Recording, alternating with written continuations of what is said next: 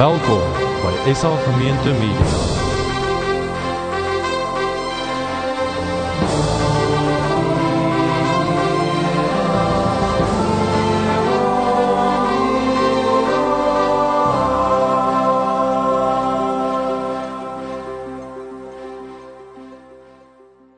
Hemelse Vader, ons sal seker nooit die regte woorde hê om vir om u lof te kom besing, Here.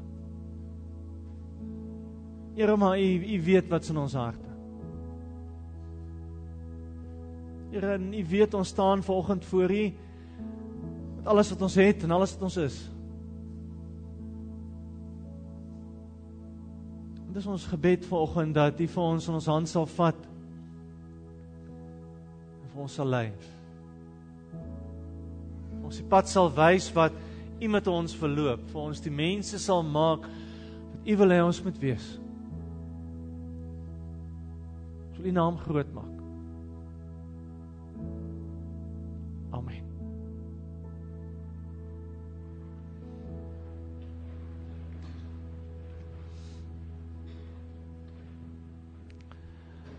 Vriende van my kant af 'n baie hartlike woord van welkom. Um dis wonderlik om as gemeente so by mekaar te kan wees om op 'n sonoggend te kan kom en te kan weet daar is ander mense wat wat ook wat wat ook die Here soek, wat ook wat ook honger is vir God. Um want um dis 'n dis 'n behoefte in my hart. Um dankie vir julle wat moeite gedoen het. Um ons het 'n hele klompie nuwe mense, mense wat vir eerste keer saam met ons hier is, mense mense wat vir eerste keer in 'n lang tyd weer saam met ons hier is. Dis wonderlik. Ek sien sommer vir Henry daar. Ek sou by julle vakansie is verby. Stel hulle slag weer terugkom hier na die ehm uh, plek toe waar ons moet lewe.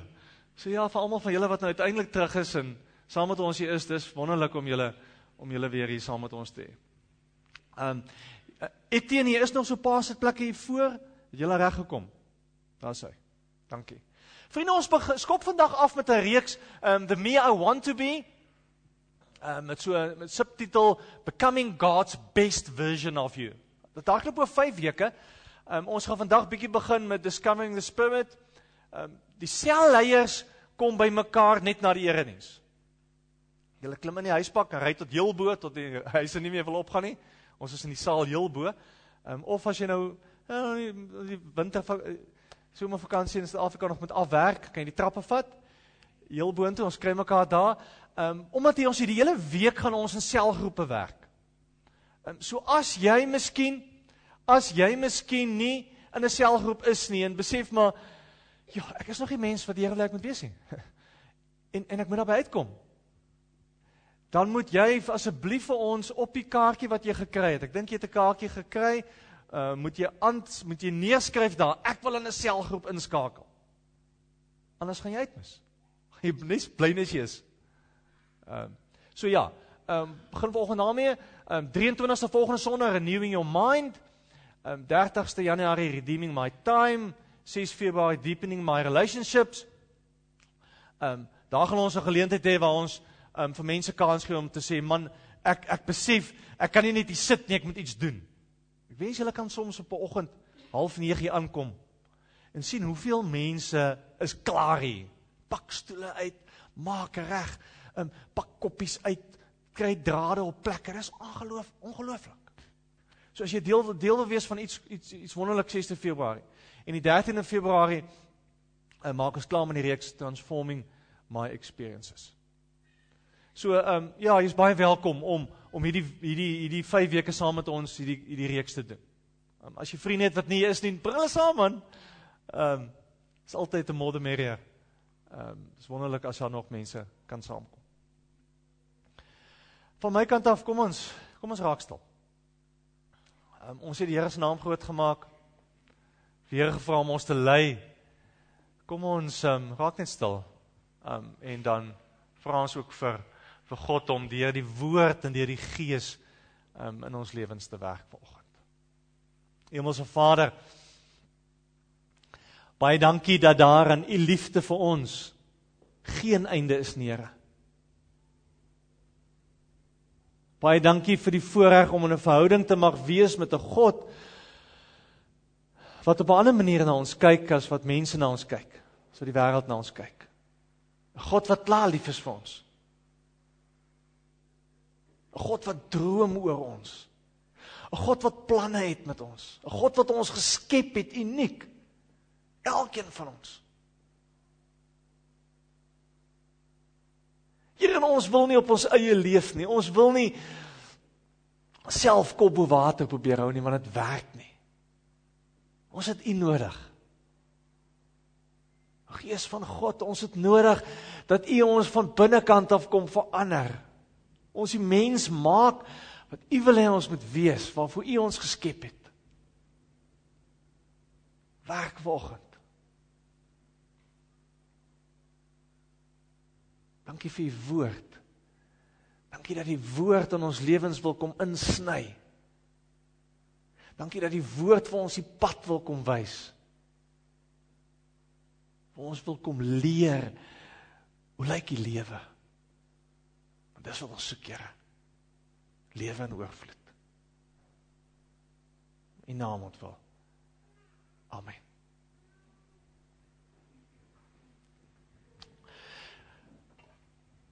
Vriende, die hele reeks gaan oor die tema how do I become the best version of myself? Hoe word ek beter? Hoe hoe word ek die mens wat God my geskep het om te wees.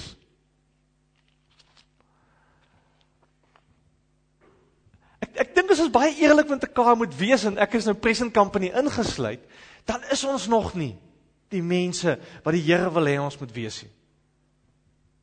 Ons is nog nie daar nie. Ehm, as as as jy bietjie aan jou eie lewe dink.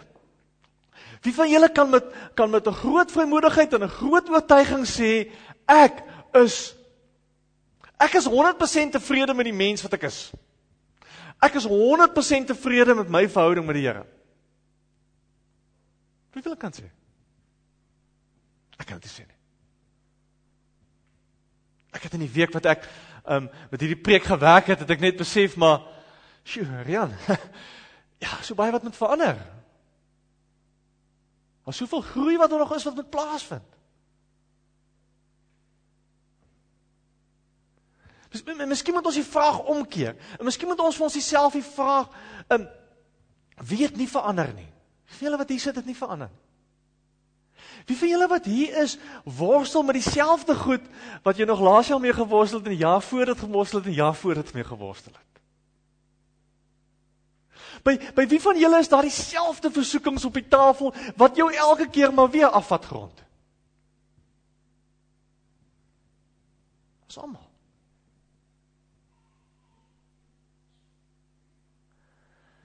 Daar's soveel gewoontes en soveel optredes en soveel gedagtes wat wat wat ons vashou. Wat ons wegvat van die mens wat die, wat die Here wil hê ons moet wees. Ons almal is daar. En nou lees ons 'n vers 2 Korintiërs 5 vers 17. En en en 2 Korintiërs 5 vers 17 sê vir ons iemand wat aan Christus behoort is 'n nuwe mens. Die ou is verby, die nuwe het gekom. Nou dis nie waar nie. Nie heeltemal waar nie. En en dis ons spanning omdat God aan die een kant vir ons sê hy maak ons heeltemal nuut, maar as ons eerlik is met onsself, met waar ons is met met wat ons mee besig is dan dan weet ons ons is nie nuut nie. Stukkies klein stukkies miskien. En in hier en daar is fasette van ons wat beter is. Jy sien, daar's hierdie gaping hierdie hierdie gaping tussen wie God wil hê ek moet wees en tussen wie ek is. God het hierdie groot prentjie van ons. En ons is nie daar nie. Maar ek, ek sê dit nie om julle te oordeel nie asseblief nie. Moet dit nie so hoor nie. Paulus skryf op 'n kol en sê hy die goeie wat ek wil, dit doen ek nie. As ek my weer kan kry, ek het slegte gedoen. Paulus skryf dit. Hoeveel keer in ons lewe het ons gegaan en gesê, Here, um, ek wil 'n beter mens word. En kry dit nie reg nie. En partykeer is ons naby. En partykeer is ons ver.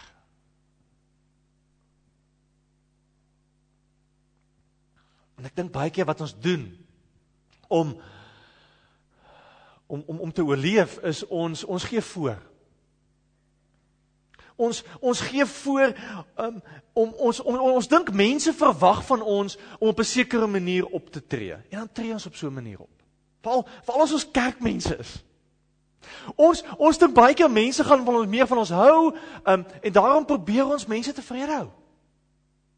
Ek onthou toe toe ek in die studentebediening was in Potch.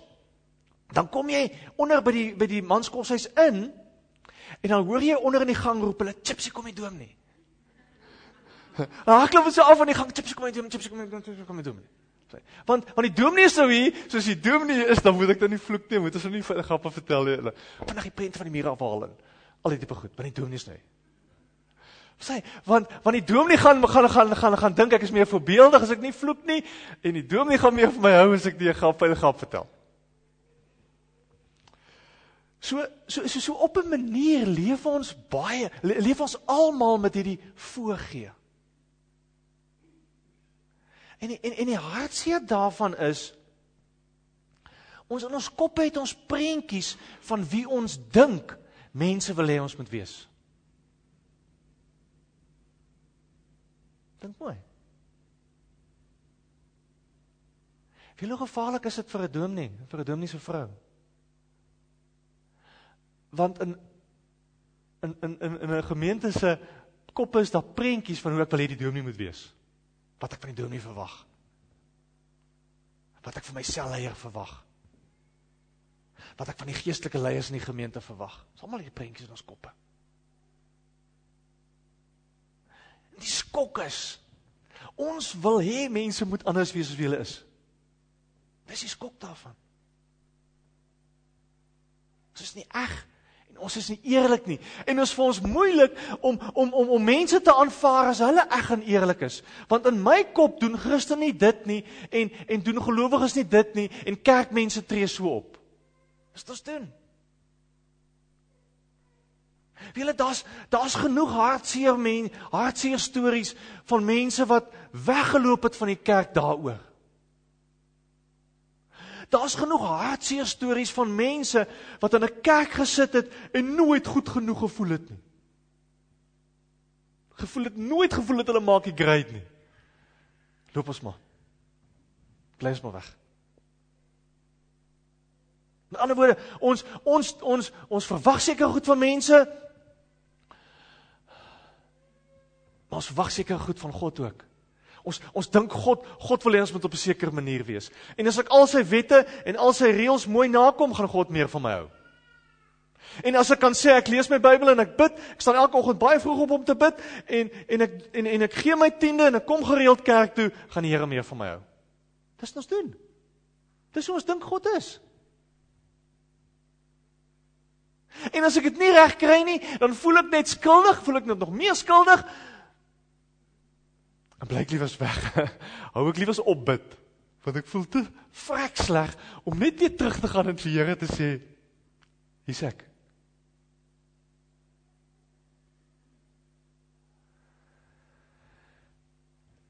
En die hartseer is ons gee op. Ons gee op op ons drome. Ons gee op op die mense wat ons kan wees. As jy na as jy na kleuterskool toe gaan en jy vra vir die kinders, wie van julle gaan kunstenaars wees? Almal se hande op. Wie van julle gaan vir is in Afrika het gedoen het. Wie van julle gaan die Springbokke rugby speel? Almal se hande op. Blou hulle speel so 'n bietjie minder op. Maar ehm um, maar maar soos hulle ouer word, soos hulle ouer word en jy vra dieselfde vraag vir hulle um, op op 9, 10 jaar, wie van julle gaan kunstenaars wees? Steek so hier en daar 'n hand op. En as hulle nog ouer word, wie veel gaan kunstenaars wees? uh Dis wat ons doen. En op 'n manier moet ons weer begin glo dat God het 'n goeie plan vir ons lewens. Op 'n manier moet ons weer begin glo is dat God se bedoeling met ons is goed. Dit moet ons weer glo. Ons moet weer terugkry dat dat God dra ons beste belange op sy hart. Ons moet dit weer begin glo. Vele mense is verskillend. Ons is nie ons is nie eners nie. Ons dien God verskillend. Ons trek verskillend aan. Ons ry met verskillende karre. Ons het verskillende voorkeure, verskillende persoonlikhede. Ons ons ons is op verskillende plekke in ons verhouding met die Here. Ons ons gaan deur verskillende seisoene. Ons is nie almal op dieselfde plek nie. Ons ons gawes verskil.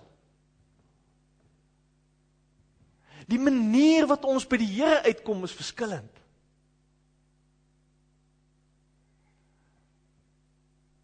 Omdat God elkeen van ons anders gemaak het. En en en as dit oor geloof gaan, dan is daar nie iets van 'n one size fit all nie. Daar is nie iets van um almal moet die Here op presies dieselfde manier dien as wat ek die Here dien nie. Daar bestaan nie so iets nie. Julle sal onthou in in Samuel is daar 'n verhaal van van Dawid wat by die uh wat by die um soldate van Israel kom. En en en en elke dag het het um Goliat die Filistyn daar gestaan, hulle getart, getart, getart, getart. En dan kom Dawid daar en dan sê hy vir hom, "Hoekom maak jy nie 'n plan nie?" Hoe wat sê nou? En dan sê hy, "Maar ek sal teen hom gaan beklei." Kom hy by Saul, dan sê Saul vir hom, "Weet jy wat? Ek is 'n soldaat. En as ek beklei, dan trek ek hierdie klere aan. En hier sit die helm op jou kop sit en jy vat hierdie swaard en dan gaan beklei jy." Toe trek Dawid die goed aan, maar dit het gewerk vir hom. Hy kon nie eens loop nie. Want Dawid het anders beklei. En die oorwinning behaal op 'n ander manier. Net net so moet ons ontdek dat daar verskillende maniere is waarop jou verhouding met God gaan ontwikkel, gaan groei, gaan lyk. Jy het iets anders nodig as die ou langs jou. Ek kan nie ek kan nie vir julle sê omdat ek elke oggend opstaan en 'n uur en 'n half saam met die Here deurbring, is dit wat jy moet gaan doen nie. Want as ek dit vir my vrou sê, dan skei sy my. Want sy's net nie 'n oggendmens nie. Dit, dit gaan nie vir haar werk nie. Daar is nie een plan en een patroon wat vir almal gaan werk nie. Dis werk nie soos kos resepte wat jy hom lees en jy gooi dit by en gooi dit by en gooi dit by en elke keer het jy dieselfde tertjie of 'n koekie of wat jy ook al gebak het nie. Werk nie so nie. 'n Verhouding met die Here werk nie so nie. Ons verhoudings met mekaar is anders. Ons ons selfs ons verhouding met die van julle wat kinders het sal weet uh, is verskillend.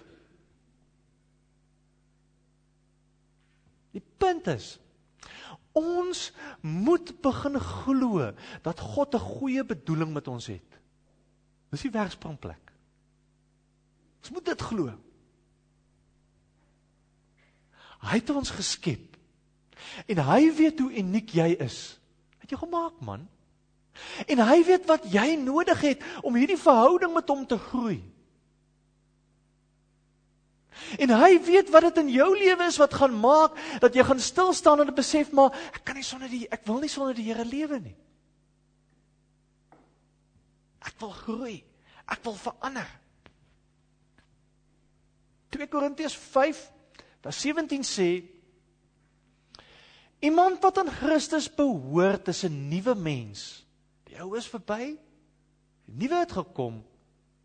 Dis alles God se werk. Romeine 8 vers 9 sê sê die volgende.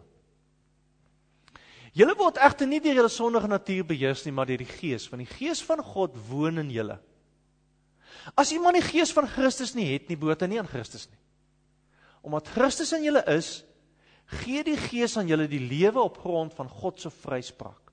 Omdat die Gees van hom deur wie Jesus uit die dood opgewek is in julle woon, sal hy ook julle lewend maak. Wie maak lewe? God doen dit. Heilige Gees doen dit.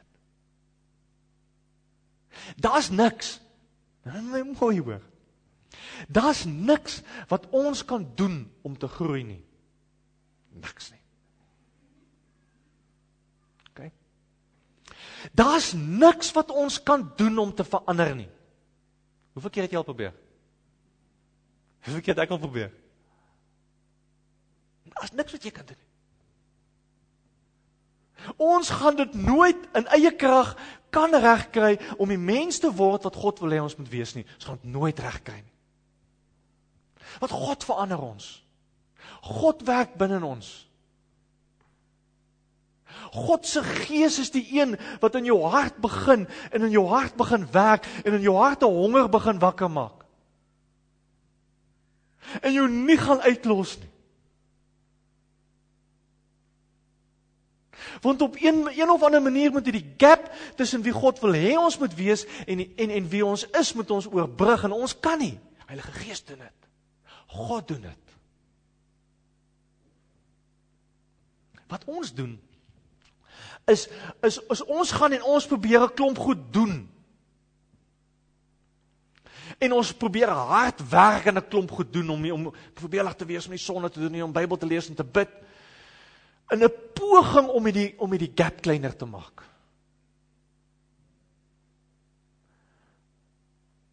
En as jy net maar dink Wie van julle het in die begin van hierdie jaar voornemens gemaak? Goeie voornemens gemaak. Om elke oggend op te staan en Bybel te lees, stilte tyd te hou. So goed, goed voorneme wat ek in die begin van elke jaar maak. En en en is ons al dit reg? Ons is nou 16 Januarie. Hoeveel keer het jy dit nou nie reg gekry nie? Sien wat gebeur?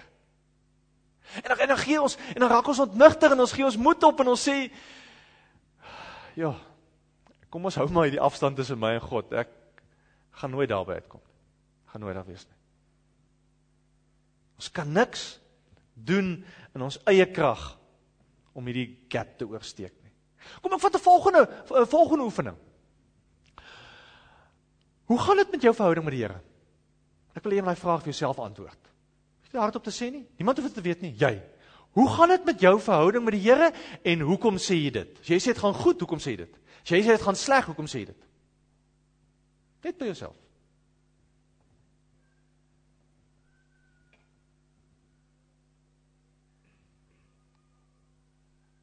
Jy genoeg tyd gee om te dink. Gaan op die Here.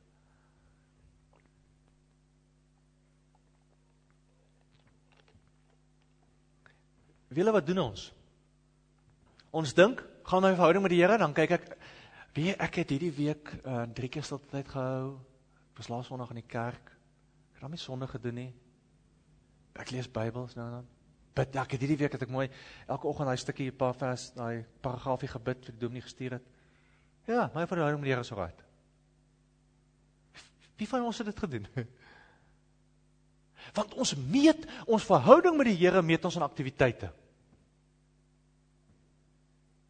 Ons ons gaan selfs verder ons sê bydra, ja, wie ek gee 'n groot bydra, my verhouding met die Here gaan goed. Verstaan wat doen ons?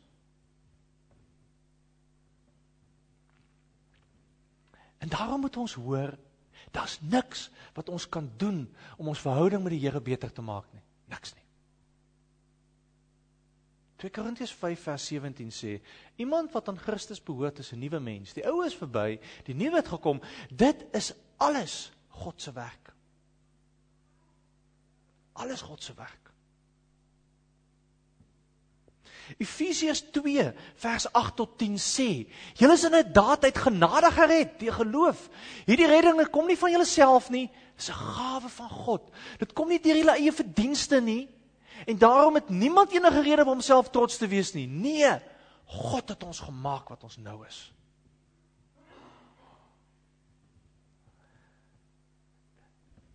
Ons redding is genade. Dit wat die Here in ons lewe doen, is genade. Ons ons, ons kan dit nie verdien nie. Maar op 'n manier moet ons vir mekaar sê daar moet iets wees. Hoe hoe hoe antwoord ons dan die vraag hoe gaan dit met my verhouding met die Here? Hoe hoe weet ek hoe weet ek daar's groei of hoe weet ek ek sien moeilikheid? Dit dit dit weet ons in elk geval klaar. Maar hoe hoe weet ek daar's 'n stuk groei in en hoe gaan ek dit regkry? Galasiërs 5 vers 22 skryf Paulus dan sê hy die vrug van die gees daarteenoor is liefde, vreugde, vrede, geduld, vriendelikheid, gedagtigheid, getrouheid, nederigheid en selfbeheersing. Hoe weet jy dis 'n appelboom? Ek sien nie appels. So op 'n manier moet ons mekaar vra as hoe groei ek? Hoe hoe watter vrug is daar in my lewe? Hoe lyk hoe lyk my liefde vir my mense? Hoeveel vreugde het ek? Hoeveel vrede is daar in my? Hoe geduldig is ek met my man, vrou, kinders? Hoe goed is ek? Hoe getrou is ek?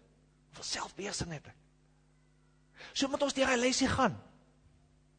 Want want op 'n manier is dit is dit die vrug, met ander woorde, dis die resultaat van God se gees wat binne in my werk. Kom ons kyk gou na 'n kort videoklip. Kom ons kyk gou na hierdie videoklip. I'm so glad I parked at the front today. That's coming fast. Should we move our cars out the front of the building and just go? Like, it's not going to take much. Yeah, but look at these ones out there, they're all moving. And even if they came now, they still couldn't get their cars. No. Oh, no. You got it? Yeah.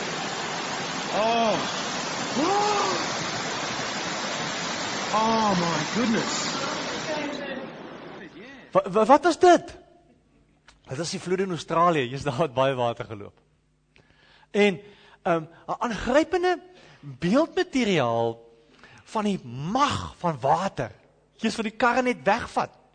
Um um mens kan dit nou nie daar sien nie, maar aan die begin van die videoetjie dan loop die rivier daaronder. Gewone riviertjie. Jy's dan styg, hy styg, hy styg en dan begin hy die karre wegvat. Is dit nie ons wil hê die Heilige Gees in ons lewens moet kom werk nie? Eenvoudig inklom en 'n klomp goed wegsleep, skoonmaak. As hy al hierdie rabbies in my lewe uitvat. Is dit nie wat ons wil hê nie? Die vorige vloed in daai dorpie was 40 jaar gelede. In ander woorde, dis by hoogs uitsondering dat dit so werk. Ja, God kan dit doen. Hy kan jou lewe omkeer en jou totaal verander in 'n oogwink. En ons het soms begeerte van Here soos hoe die stormwater hier deur ons lewens in daai karre weggesleep het um, loop deur ons lewe. Wat is hierdie patroon nie? Dis die uitsondering. Die patroon is vrug wat geleidelik groei. Wat tyd vat. Wat nie môre daar gaan wees nie wat nie eens volgende week daar gaan wees nie. Maar maar geleidelik gaan hierdie saadjies wat God in ons lewens plant, begin groot word, begin groei, knoppietjies begin maak. Ietsie begin wys. En en soos ek saad ken, gaan gou vas terug na die vorige prentjie toe van daai boom. Soos ek saad ken, as jy 'n saadjie elders plant, dan groei hy. Kan hom nie keer nie. As daar water is en daar sonlig, dan groei hy, dan skeer hy die grond uitmekaar uit. Dis onverwendbaar. As jy God in jou lewe plant, is dit onverwendbaar wat hy gaan doen.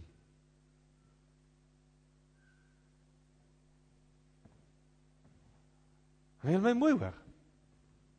We are saved by faith, nie by fruit nie. We are saved by faith. Ek kan nie nou weer gaan en sê, "Oké, okay, nou moet ek gaan werk aan aan aan aan aan aan geloof, liefde, getrouheid, vrede. Ek moet nou ek gaan hard werk daaraan." Want wat doen ons dan weer? Dan maak ons die vrug, maak ons die wet. Here sê nee. Moenie die vrug soek nie. Soek die Gees. Soek die Here. Die vrug is die resultaat van dit wat die Here in jou lewe mee besig is. Met ander woorde, ons sal moet kom en onsself voortdurend aan die Here begin oorgee. Dit dis waar dit begin. Dis soos daai fantastiese ehm um, instrument wat ons deesdae in die karre kry, daai daai GPS tomtom wat jy ook al in jou kar het. Wonderlike ding. Dat jy sit in destination ehm um, en dan ry jy, dan sê die dame vir jou gewoonlik mos ja, party ouens het gesê verander dadelik die naam die, stem na 'n man toe want hy luister nie na 'n vrou wat van rigting aanwys nie. Uh, maar maar dan luister jy na die mooi stem van hierdie tannie wat praat en sê the next exit go left. Uh, next exit dan go you left dan. Ry jy dan sê it roundabout take the fifth exit ch, ch, ch, om die roundabout daar gaan jy. En dan kom jy op 'n punt wat jy besef maar nee, ek ken nie die pad. Ek het net gery. Ek gaan nie na stem luister nie. Ek gaan links hier gaan. En dan wat doen die stem dan? Jou onnosel. Hoekom het jy nie daar links gedraai? Nee. Die stem sê net uh, make a U-turn if you can. Of um, die stem redirect maar net weer die pad na die volgende toe. En dan kom jy op 'n punt hier raak kwaad vir die tannie en jy sit hom af en sê, "Wel, ek sal regkom, dankie." En as jy hom na tyd weer aansit, daar's geen verwyte nie. Niks nie. Tannie sê maar net weer vir jou, hier's die pad. Veel en op 'n manier is dit hoe God se gees werk. God se gees kom en vir ons sê, weet jy, hier's die pad. Stap saam met my. En partykeer luister ons nie. God gaan ons nie nail nie. Gaan ons nie straf nie. Gaan ons nie reg sien nie. Hy gaan net weer vir jou sê, daar's die pad. Tot jy by punt kan kom en sê we've reached the destination. En en dis wat dit beteken om oorgegee te wees in die Heilige Gees. Natuurlik beteken dit dat dat dat dit half hierdie hierdie hierdie hierdie ding is wat ek met uitklim hier agter my eie stuurwiel. Passasierskant inklim. Nou as ek by my kar uitklim en passasierskant inklim en my vrou klim in, dan skop ek heeltyd maar hierdie kant van Die Here sê nie dit nie, nie daai oorgee nie. Die oorgee en vir die Here laat bestuur. Daai oorgee. Waar begin verandering? Verandering begin op die punt wat jy vir die Here sê, Here, ek kan nie. Ek is moeg self geprobeer. Maar maar maar, maar Here binne in my is hierdie honger, is hierdie soeke, is hierdie is hierdie moeg vir self probeer, is is is hierdie begeerte om vir u, u te gee en sê Here, vat. Ek wil nie. Wil nie meer op my eie nie. En en en is daai punt wat jy kom vir hierdie verhouding om om te groei wil ek tyd saam deurbring met hierdie Here. En as dit op 'n ander vlak as 'n lysie wat ek moet tik. Dan is dit verhouding goed. Dan lees ek die Bybel omdat ek die Here soek. Dan bid ek omdat ek wil hê die Here moet my oë oopmaak sodat ek hom kan raak sien. Net ek 'n klomp goed wil hê nie. Maar raak dit anders. As ons vir mekaar sê, Ons is nog nie waar ons moet wees nie. Hoe hoe kom ons daar? Ons kom daar as jy op 'n punt kom en op jou knieë voor die Here kan staan en sê Here, kan nie. Ek het al baie hard probeer. Werk nie vir my nie. Ja, ek het jou nodig. Here, maak dit honger in my die heeltyd na U toe. Here gee vir my hierdie hierdie soeke, hierdie honger in my na u woord toe, na u mense toe. Ek ek, ek wil nie op my eie nie.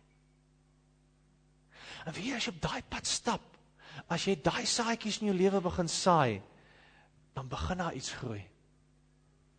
Kom jy agter my, jy's nie alleen nie. Dis iemand wat saam met my op hierdie pad is. En en nare kom jy agter maar het goed verander.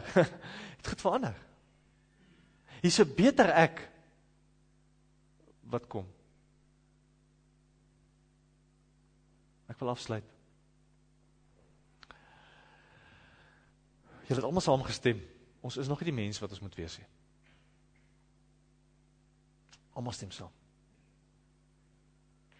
Die uitdaging is om te sê hoe hoe, lyk hierdie pad saam met die Here?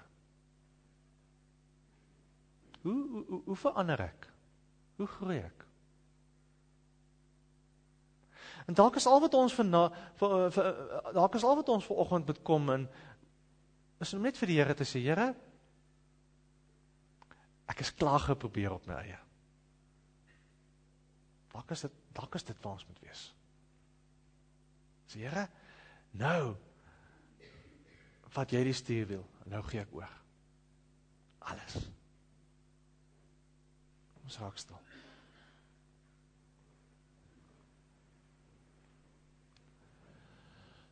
Hemelse Vader.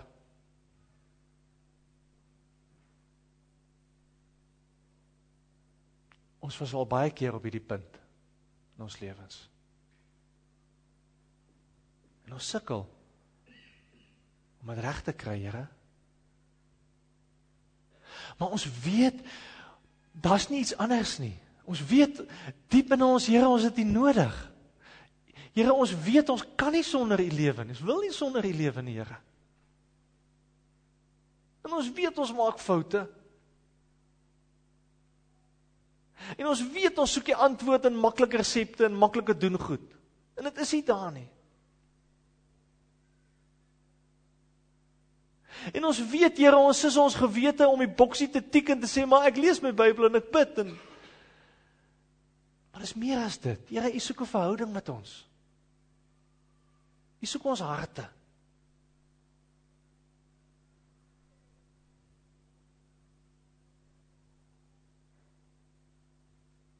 En dit wil ons vanoggend vir u kom gee.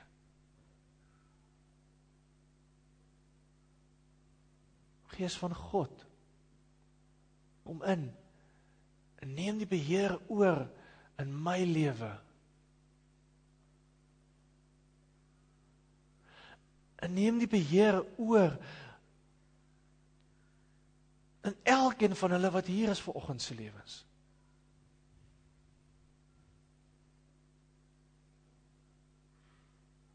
Ja, ons wil nie meer dieselfde wees nie. Ons wil verander. Ons wil groei. Ons glo dat U 'n amazing droom het oor elkeen van ons. Ons glo dat U droom van 'n diep verhouding wat U met elkeen van ons het, Here. Dis wat ons wil hê. Dis wat ons wil begin glo.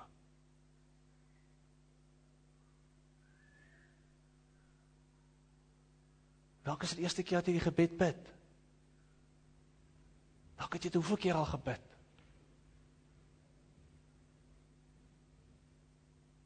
Here, maar U U sien ons harte raak. Ons kom staan in afhanklikheid voor U. Om te sê Here, ons soek U met alles wat ons het. Alles wat ons het. Om U naam ontvang. Amen.